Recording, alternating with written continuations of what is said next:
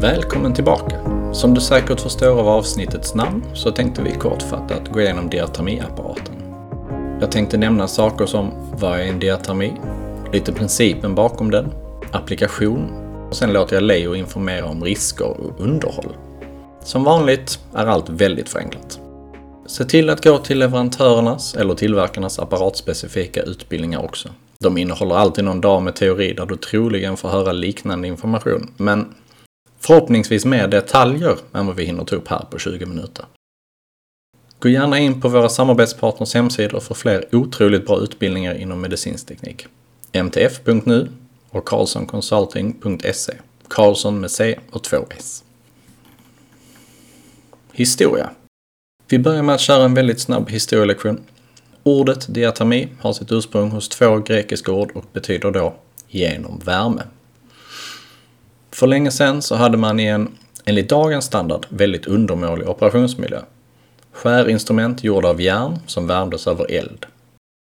Genom kaustik så kunde man alltså skära i patienten och samtidigt fick man den koagulerande effekten. År 1907 utvecklades en ny princip för denna moderna diatermi som vi ser idag. Principen utvecklades av Karl Franz Nagelschmidt. Han gav även denna teoretiska uppfinning just namnet diatermi. 19 år senare, alltså år 1926, byggde 2 personer uppfinningen i fråga. En neurokirurg vid namn Harvey Cushing och en ingenjör vid namn William Bovie. Denna någorlunda moderna diatermi som duon byggde använde en metallplatta som neutral elektrod. Den plattan lades mot rumpan på patienten. Detta gjorde då att det uppstod brännskador om man flyttade patienten lite grann eftersom strömtändheten självklart ökar i takt med att ytan på neutrala elektroden förminskas. För att undvika problemet när man flyttar patienten har dagens neutrala elektroder väldigt förenklat förklarat 2 stycken plattor i ledande material täckta i gelé. Geléns syfte är att hjälpa överföringen av energin och att motverka överhettning på huden samt utrustningen. Mellan dessa 2 plattor skickas en mätström för att upptäcka om resistansen ökar och om det på så sätt finns risk för att brännskador uppstår. Vad är och gör då en diatermi?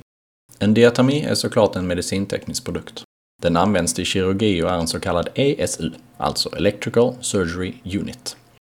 Enligt en snabbsökning på valfri sökmotor så används dessa på ungefär 85% av alla operationer. Säkrare källa än så har jag inte, men det låter rimligt. Diatermin genererar växelström med en så pass hög frekvens att nerver inte påverkas. Denna högfrekventa ström blir då till termisk energi, alltså värme, som används för att både skära och koagulera. Det som då sker är att cellens inre temperatur ökar när man skakar om molekylerna. Denna ökade temperatur ger olika effekter på cellerna beroende på hur hög den är. Man kan säga att typ vid 60 grader Celsius så dör celler, mellan 60 och 99 grader Celsius sker uttorkning av vävnad och protein koagulerar. Efter 99 grader Celsius sker förångning av cellvätska. Denna funktion kallas för desiccate. Som ni säkert redan vet så söker sig alltid ström till jord. Strömmen följer alltid minsta motståndets lag och den måste ha ett slutet system för att kunna flöda. En diatermi arbetar med högfrekvent ström enligt standarden från 500 kHz och uppåt. Detta för att undvika neuromuskulär stimulans. Nerver reagerar inte när frekvensen är över 100 kHz. Eftersom strömmen som sagt följer minsta motståndets lag så söker sig alltid strömmen till neutralelektroden. Det kan nämnas att den farligaste frekvensen för oss människor är det som finns i vägguttaget, nämligen 50-60 Hz. Detta för att hjärtats egen frekvens är just 60 Hz. Som kuriosa kan nämnas att en mikrovågsugn ligger på cirka 2,5 MHz. Den senaste standarden för wifi-nätverk är 5 GHz. Med det i åtanke så kan vi förklara 2 typer av skärning som används. Sen finns det även lite underfunktioner till dessa 2 typer. Monopolärt och bipolärt, men för att vara lite extra jobbigt tänker jag påpeka att all diatermi egentligen är bipolär. Bara det att man kanske inte ser den andra elektroden om man kör det vi kallar för monopolärt. Den andra elektroden är då självklart neutralplattan och det är just därför även den kan ge brännskador vid missförhållanden. Monopolärt. Annars kirurgen skär med en penna. Pennans spets är belagd med ett lager av teflon. Detta för att vävnad ej ska brännas fast vid utrustningen. Denna legering gör det då olämpligt att använda pennspetsen flera gånger. Pennan har två knappar, en blå och en gul. Den blåa är alltid koag och den gula är alltid cut. Koag når cirka 9000 volt, har en lägre frekvens och genererar en lägre temperatur för koagulation av blodådror. Namnet skvallrar ju lite om koagulationen. Cut når cirka 4000 volt och genererar då såklart en högre frekvens och högre temperatur. Den skär finare snitt och ger en snabbare förång. Som jag sa tidigare så har vi här en större neutralelektrod och den ska placeras på en hårfri yta, gärna mot en större muskel för att genom blodcirkulationen få en bättre kylningseffekt och därmed undvika brännskador. Strömmen går då mellan den penna du skär med och neutralplattan, så det finns bättre och sämre ställen att placera denna på. Eftersom strömmen går igenom patienten så kan denna typ av skärning störa apparater, såsom till exempel pacemakers. Vid bipolär skärning så når spänningen bara upp till cirka 1200 volt. Elektroderna är då nära varandra. Tänk typ en tång där ström endast går mellan ändarna på den tången. Detta leder då till mindre skada i omgivande vävnad, eftersom strömmen inte behöver färdas genom halva kroppen för att nå neutralelektroden. Därför är risken för att störa den tidigare nämnda pacemakern lägre här. För att nämna några av de undergrupper av funktioner för mono och bipolärt. Det finns även några inställningsmöjligheter. Vid skärning så finns möjligheten till pure eller blend. Pure innebär att cellerna exploderar på grund av snabb uppvärmning. De avger ånga och får en liten koagulerad yta. Blend ger också exploderade celler på grund av snabb uppvärmning, men ger även en mer koagulerad yta. Koaguleringen beror självklart på hur lång kontakttid man har. Fulgurate, även kallad RF-ablation, det vill säga ett sätt att genom att använda RF för att ta bort eller förstöra dysfunktionell vävnad. Eftersom frekvensen som används ej skadar nerver och muskler passar denna typ väldigt bra vid hjärtkirurgi för att ta bort felaktiga strömbanor som skapar arytmier till exempel. Fulguration har hög spänning på låg ström, det förekommer ingen kontakt mellan elektrod och vävnad och målet är ytlig och snabb koagulation. Desiccate är en form av koagulation med längre styrka. Cellerna torkas ur genom direktkontakt med elektroden. Den lägre strömtätheten leder till mindre värme, väldigt bra för att stoppa blödning. Spray är en typ av fulguration fast med större yta. Så vad innebär allt detta då? Jo, genom att använda en diatemi så levereras en sinusvåg med hög genomsnittlig styrka och hög spänningsdensitet. Använder man cutting så är denna våg kontinuerlig, men om man istället befinner sig utanför cutting så kommer den istället sändas periodvis med mer eller mindre långa pauser. När man då är mellan cut och coag kan man använda sig av begreppet Crest Factor, förkortat CF, men ej att blanda ihop med elsäkerhetens CF. Crest Factor är ett sätt att mäta olika nivåer av hur duty cycle och spänning förhåller sig. Duty cycle är då kvoten mellan pulsens varaktighet och tiden för vågen. När vi vill räkna ut vårt Crest Factor-värde tar vi spänningstoppen och dividerar den med kvadratroten av spänningen. Normalt värde för Crest Factor är mellan 3 och 10. Lite kort repetition av det vi nämnde tidigare. Vid operation placeras en neutral elektrod på lämpligt ställe på patienten. Detta för att kunna leda bort strömmen. Denna neutrala elektrod har större yta, det vill säga lägre strömtäthet, vilket ger låg värmeutveckling. När kirurgen sedan skär används en annan elektrod med väldigt liten yta. På grund av den lilla ytan sker en värmeutveckling. Cellvätskan börjar, som jag tidigare nämnt, att koka när man skär. Den förångas och det leder till att membranet brister och vävnaden förstörs. Cellvätskan börjar, som jag tidigare nämnt, att koka när man skär. Den förångas och det leder till att membranet brister och vävnaden förstörs. På grund av förångningen så används diatemi tillsammans med en rökutsug under operationer. Det finns en risk för både patient och personal och därför ska man även kontrollera rökutsug. Vi går inte in närmare på det idag, men det ska ej glömmas bort. Olika vävnader har olika ledningsförmågor, såklart beroende på organets resistans. Nerver och muskler har hög ledningsförmåga. Senor och fett har låg ledningsförmåga. Till exempel har muskler och skinn runt 1000 ohm, ärrvävnader runt 3500-4000 ohm. Lever och gallblåsa ligger någonstans mittemellan på 2000 ohm. Det är inga exakta siffror, det är enbart en uppskattning. Detta innebär en svårighet som diatomikonstruktören har. Hur kan man tillverka en lättanvänd produkt där samma maskin ska användas till vävnader med så stor skillnad i resistans? Det finns flertalet inställningsmöjligheter och det är inte helt enkelt att veta vad som ska användas var. När vi dessutom har med ström att göra så finns det såklart risker. Så där låter jag Leo ta över. Tack Johan! Det uppenbara exemplet när vi pratar diatermi är då risken för RF-läckströmmar till patienten. Men vi har även risker för brännskador, antändning av närliggande material, farliga gaser och störning av andra medicintekniska produkter som befinner sig i närheten.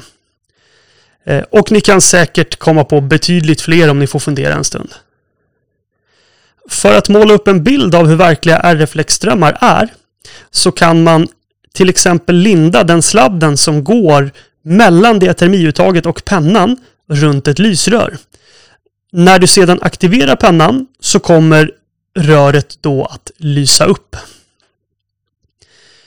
Vi rekommenderar självklart inte att ni laborerar själva med lysrör eller glödlampor, men om ni går en av leverantörernas technical training så får ni säkert en rolig uppvisning av det här fenomenet.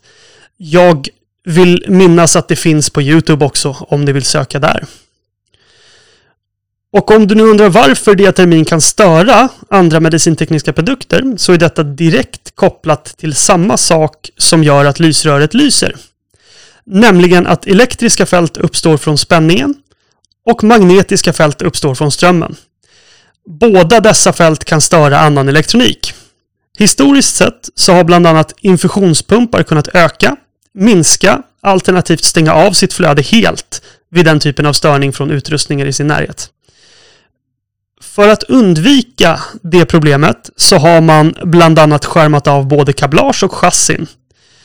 Detta för att minska risken både till att störa andra apparater och för att själva bli störda. Värt att notera är att moderna infusionspumpar i princip inte kan störas på det här sättet. Men om du blickar tillbaka cirka 20 år så var risken för denna typ av störning hög.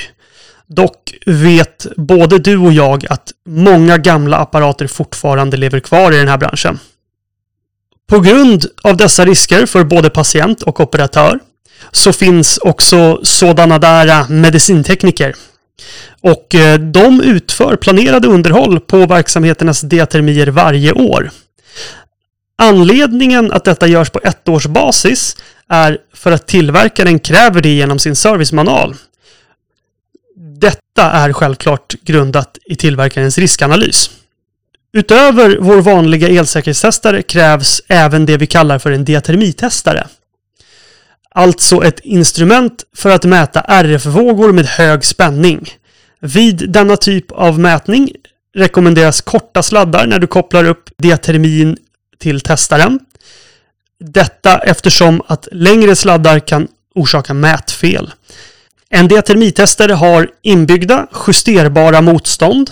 Detta är good enough för att kontrollera utrustningen, men om du behöver justera dina uppmätta värden vid ett eventuellt fel, då rekommenderas fasta motstånd som självklart är av hög kvalitet.